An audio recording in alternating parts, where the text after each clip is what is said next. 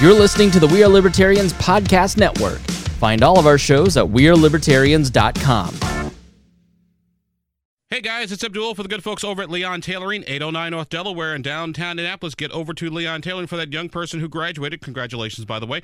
And make sure they've got the clothes for that big job interview. Hey, the economy may be good, but you still got to dress for success. And Leon Tailoring, they can help your young person do that with the professional wardrobe and attire that they need. And so all those years of college and getting a degree do not go to waste. So Leon Tailoring, the perfect place to get your young professional off to that start in the world of work. Leon Tailoring, 809 North Delaware and downtown Indianapolis. Our guests today are Christopher Spangle, Amy Starks, Dave Meeker. Dave, Dave Meeker bringing tech to you. Amy Starks, Digital Media uh, Incorporated. Uh, and Chris Spangle, we are libertarians and digital director for the Bob and Tom Show. We're talking about uh, social media. That's the conversation we're having today, the impact it's going to have uh, with the election just a few weeks away.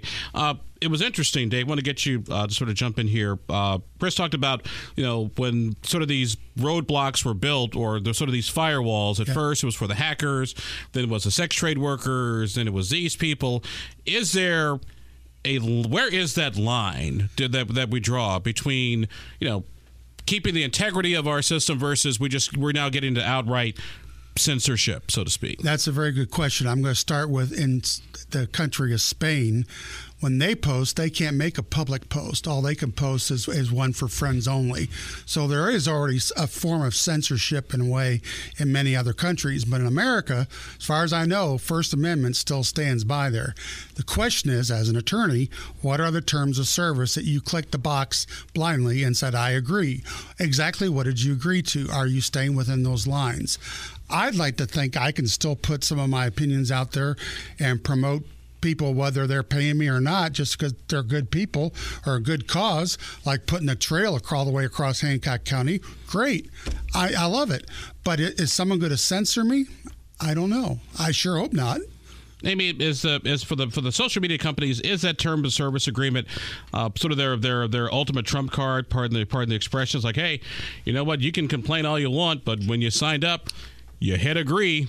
We, we no one's there with a gun forcing you to, right. Your Honor. Yeah, and, and it's free and it's usually up all the time. I don't know when the last time that I saw a fail whale. Memorial Day. Memorial Day. there was face- on Twitter. Yeah, Facebook. It went down for about 25 minutes. Really? Did you see a fail whale? No, but it said uh, you could not log in. You oh, they would okay. recognize your credentials, and, and all was peaceful and quiet in the village that okay, day. And Twitter was busy. Millions of people across America actually had to talk to each other. But, but still, it was 25 minutes serving two billion people. Yep. That is Globally. an amazing feat.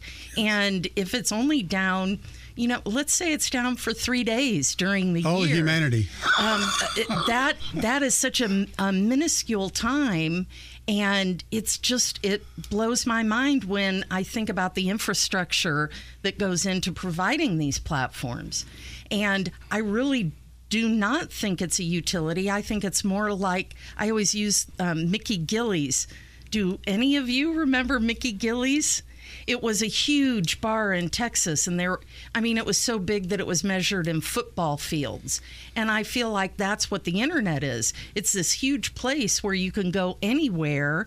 There, you know, there's a, a, a western, there's a the bull the bull ride the mechanical bull? Yes thank you thank you. Yeah. I've actually there's ridden me- one of those before that's why i know. There's a mechanical bull over here there's jazz happening on this side there's um, a rock and roll concert over there in this one huge area and you can go wherever you want. You can listen to whatever you want. You can focus on whatever you want.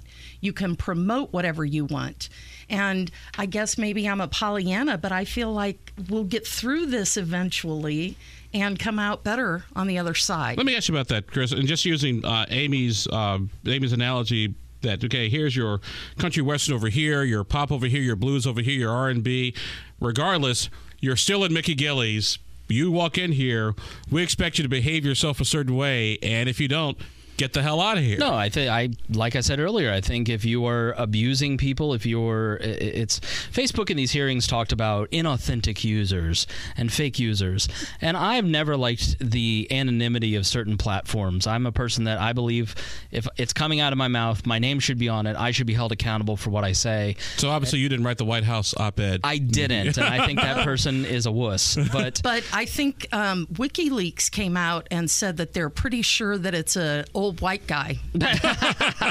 yeah, like, and so I do think that these companies have a right to set their rules, and they should make those rules very clear to people. And in regards to the terms of service, you know, if I walk into your restaurant, there is there is an implicit contract that you're going to treat me a certain way, and I'm going to act a certain way. And if one of us wants to terminate that contract for whatever reason, you can kick me out or I can leave we have an explicit contract with these companies and they tell us exactly what the remedies are for when we misbehave and what are the steps.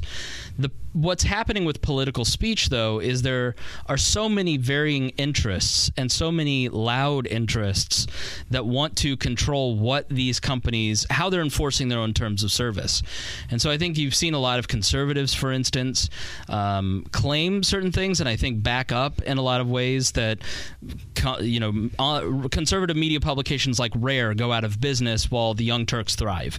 You know, there are measurements that show that conservative outlets are being unfairly uh, biased against by some thought. of these companies. Here's thought maybe they're I remember a long time ago in my early comedy days, somebody said to Abdul, well, "Why are there no conservative comedians?" Well, maybe because you guys just aren't funny. Mm. I mean, I mean, I mean, I mean, if, if I may just kind of go Occam's razor here just a bit. I mean, right. if, if you got content, you've got following you know it'll it'll buy it'll sell but maybe your audience just isn't as big as you thought it was and, and your business model just is because i mean as apparently the business model works for fox because fox does right. very well but maybe fox has figured out something that works that these other guys david get you in here just haven't figured out so what was the question, Your Honor? Again, I don't. I, I, think, I, don't I think lost track there. I mean, no, no. I guess it is in the sense that when when, t- when certain organizations talk about you know the, the quote unquote liberal bias of, of Facebook and Twitter and blocking out you know, conservative voice, and Chris pointed out like some conservative websites just haven't done financially as well as some liberal ones. I mean, could it just be that maybe some people are just better at a particular business model than other people? It, it depends on, on whether that information is relevant and whether or not they read it a lot of times people won't respond, but they'll come up to talk to me personally. And believe it or not, people normally read all of my posts. They normally go past more and read it because it's something that resonates with them.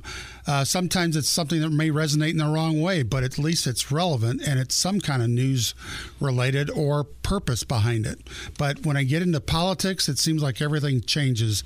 There seems to be a lot of emotion and normally a lot of money that backs that emotion. Is that part of the issue, Amy? Is the fact that uh, unlike you know uh, I guess sports may necessarily be the best way because sports fans are just as emotional and enthusiastic as everybody else about their respective teams.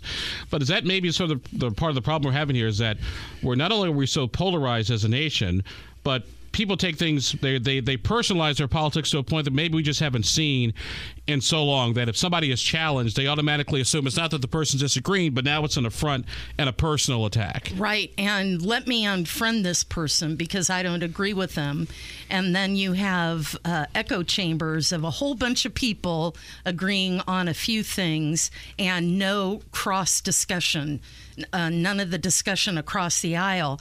And, uh, you know, maybe conservatives are um, getting a bum deal on digital platforms, but aren't they aren't they um, in control of both houses? And um, in in the I mean well but political power is far different than grassroots voices. I mean there's a there's a big difference and I have to push back uh, Abdul on your assertion because the technology behind these companies they can do whatever they want and you have no idea the power of the algorithm and the content that they feed you.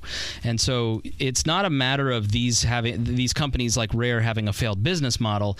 It's a matter of them having certain switches turned off on them that show their content to less people. And I can tell you you in the in the 10 years that I've been running big Facebook pages and and websites, you know, starting with you back at a previous place. That doesn't exist anymore. It doesn't exist. It's not our fault. Um, but it, it, in reality, it was it was a great time for organic growth when we started that stuff. I have a podcast that's successful because of organic growth. Organic growth does not exist in the same way. The only way to get true organic growth on social media anymore is to be as outrageous as humanly possible without getting banned. And if you're a, if you're the Weekly Standard, for instance, you don't want to do that because you want to have a certain tone, but you cannot fight these big com- these big companies. I think you're you're not taking into account as how much effect they actually have on public discourse and setting certain tones while at the same time the power that they have to decide who sees what. Um, there, there have been some studies that show that you can swing elections by 40 points based on what Google results results you show. That's a tremendous amount of power, and we should have we should hold these companies to as high of an ethical standard as humanly possible. I think Jack Dorsey gets that. I have not seen anybody from Facebook out there talking about this stuff. I think uh, Sharon Sanders, her testimony was woefully underwhelming, where she's like, Facebook is a place for birthdays. like, okay, well, at least Jack Dorsey understands the political power behind his platform for open discussion, uh, because it's not just a place for birthdays. It's about real problems. It's about real issues in the world. People weren't talking about sex trafficking five years ago. They're talking about it now, and that's partly because we're allowed to talk about that on their And if they find that sex trafficking or issues like that aren't uh, deemed re- part of the respectable conversation, then real people get hurt. And so I think it's uh, it's a real shame that these companies are choosing and being forced into the position where they are now the editors of their platform. Our guests today are Chris Spangle, We Are Libertarians, and also Digital Director of the Bob and Tom Show, Dave Meeker, bringing tech to you, and Amy Starks, uh, our new uh, social media friend and our, our, little cabal here of Digital Media Doms. Uh, like I said, always good to have you folks here. Uh, as we get ready to come to the sort of the tail end of our, our conversation, I want to switch up just a little bit and talk about how to be a smart, more informed, intelligent consumer of social media, particularly when it comes to politics. You know, how do we avoid, you know, the quote unquote the fake news, the the the, the Russian bots who are saying, hey, the, the Black Lives Matters people are coming to you know, knock over your house and do X, Y, Z, or hey, the, the Klan is going to go march at 42nd Post Road, so you guys all need to be there. Amy, let me start with you. How do we become smarter, more or smarter, better social media consumers, particularly when it comes, you know, to our politics? I think we need to be teaching the critical thinking skills as young as possible. And before you uh, believe anything you read, you need to have a list of sources to check to verify. And really, it's it's the critical thinking skills that's missing here. It's a flash. You see it. It's it's clickbait. You go. You um, are so excited to share the news that somebody died first, and even if it's not correct. Um, so the critical thinking skills, as young as possible, is the best way. Dave, I think we're going to go back in some cases to relationships and face to face conversations and trusted advisors. I have one person not in Marion County, but somewhere else, that ran for political office. And our relationship was all based on face to face trust and helping each other in some way or, or another. And he ran for office. Yeah, he used social to X to help elevate that, but it still came down to relationships as far as why I supported him and why I valued his content or opinion. Uh, go ahead. No, no, no good, Chris. uh, I'm just over here ready.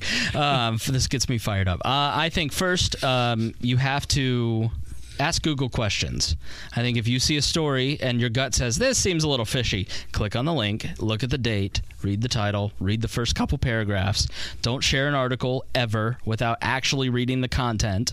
Yes. Uh, that's first and foremost. I think general knowledge will help. Read the New York Times, read Reason Magazine, read Vox and read the National Review. That way, you've got Libertarian, Independent, you've got Republican, you've got Democrat, and you've got a mainstream news outlet. If you just looked at those sites on a daily basis, you'd probably be fine. And then you'll be able to kind of discern what is right or what is wrong and what makes sense because you've had five different viewpoints represented in, in, your daily news diet. And I think you have to look at your information diet in the same way that you look at your food diet. If you read the same Just source, a bunch of steak and whiskey. That's yeah, exactly. If you if you only consume the same thing over and over, eventually your health falls apart. And you know you have to be a good consumer of news, and uh, you have to listen to We Are Libertarians and uh, read IndyPolitics.org. I'll tell you though, I I don't see a lot of people doing that. They don't have time. They don't consider it important.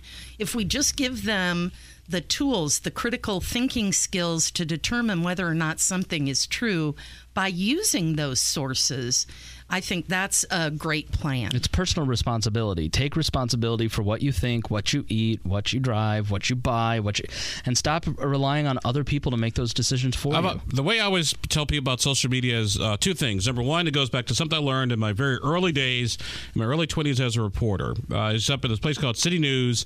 Uh, they were like those, so the Chicago Wire news service. They covered the city of Chicago, and written on the wall in big giant letters in the newsroom, it said, "If your mother says she loves you, get confirmation from your dad." that, that was a that was a editor's very fancy way of saying believe nothing anybody tells you off the bat. Go get confirmation, even if it's your mother. Number two, when it comes to social media, I have what I call the Tootsie Roll Pop rule. You might, Chris might be a little young for this, but there's a whole commercial where the kid goes to Mr. Owl and says, Mr. Owl, how many licks does it take to get to the Tootsie Roll Center for Tootsie Pop? Three. One, two, crunch. Three. If you got to click more than three times to find the real story, you may as well just stop and forget it. Like that. That is those always been my things. Believe nothing, and if I got to click at least three times to get to exactly what somebody's talking about. And Chris, you were absolutely right. There's nothing more interesting than somebody who reposts something on social media from a story that was like three years old. Exactly. everybody has done it, and everybody makes mistakes. But the first rule really is minds are not changed by social media. People want to be outraged and they want to share stuff. They want to virtue signal. They want to look a certain way. I've never had anybody come up and say, you know, I've become a libertarian because I'm reading your Facebook posts. It's always, I'm a libertarian because I listen to your podcast. Because the information is presented in a way where people can pay attention passively. And when you're on social media, you're like, I'm out to get everybody. And that's a very, you just cannot think that way. And I just think that we probably just should share less because I don't, I just don't think it's that effective. I'm I'm concerned about. Um, um, you saying that social media doesn't change minds, isn't that what the whole um, Robert Mueller investigation is about right now? Uh, The, how- the idea that uh, like Hillary Clinton and Donald Trump combined spent 81 million dollar or 81 million dollars on Facebook ads. Hillary Clinton's was was most of that money. She didn't win. And so when you spend millions on Facebook ads, the idea that 100,000 Facebook uh, and Russian Facebook ads or 60 600 Twitter accounts tweeted about healthcare and that somehow changed anyone's mind it, it, it's it's a BS setup to try and regulate these companies. It's in reality, your mind is changed by authentic conversation. Your mind is not changed because some random, you know, egg on social media tweet posted a, an article about healthcare. Like the narrative, I just think doesn't make sense. And so, authentic conversation is how you change minds, and that's not what these Facebook ads or what the Russians were doing. We're down to our last couple minutes uh, here. Uh, so, Amy, I'll start with you. What advice do you give for people on how to be a good social media smart consumer? Uh, once again, getting back to the critical thinking skills, make sure you check your sources before you share anything and do your best not to unfriend people.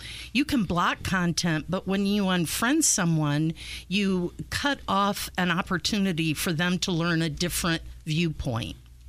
Dave? Look at the 30,000 foot view instead of the 10 foot view on a lot of things before you jump to any conclusions. Mr. Spangle? Know what you believe, which means you're going to have to spend less than two out of every five minutes on social media and on Facebook. You're going to have to spend less time looking at your phone, spend more time engaging with the people you love and reading books, and then learn what you believe and then start sharing. All right. Well, our guest today, uh, as part of our social media conversation to look at the upcoming election, Amy Stark of Digital Media Doms, Dave Meeker, uh, bringing tech to you, and Christopher Spangle.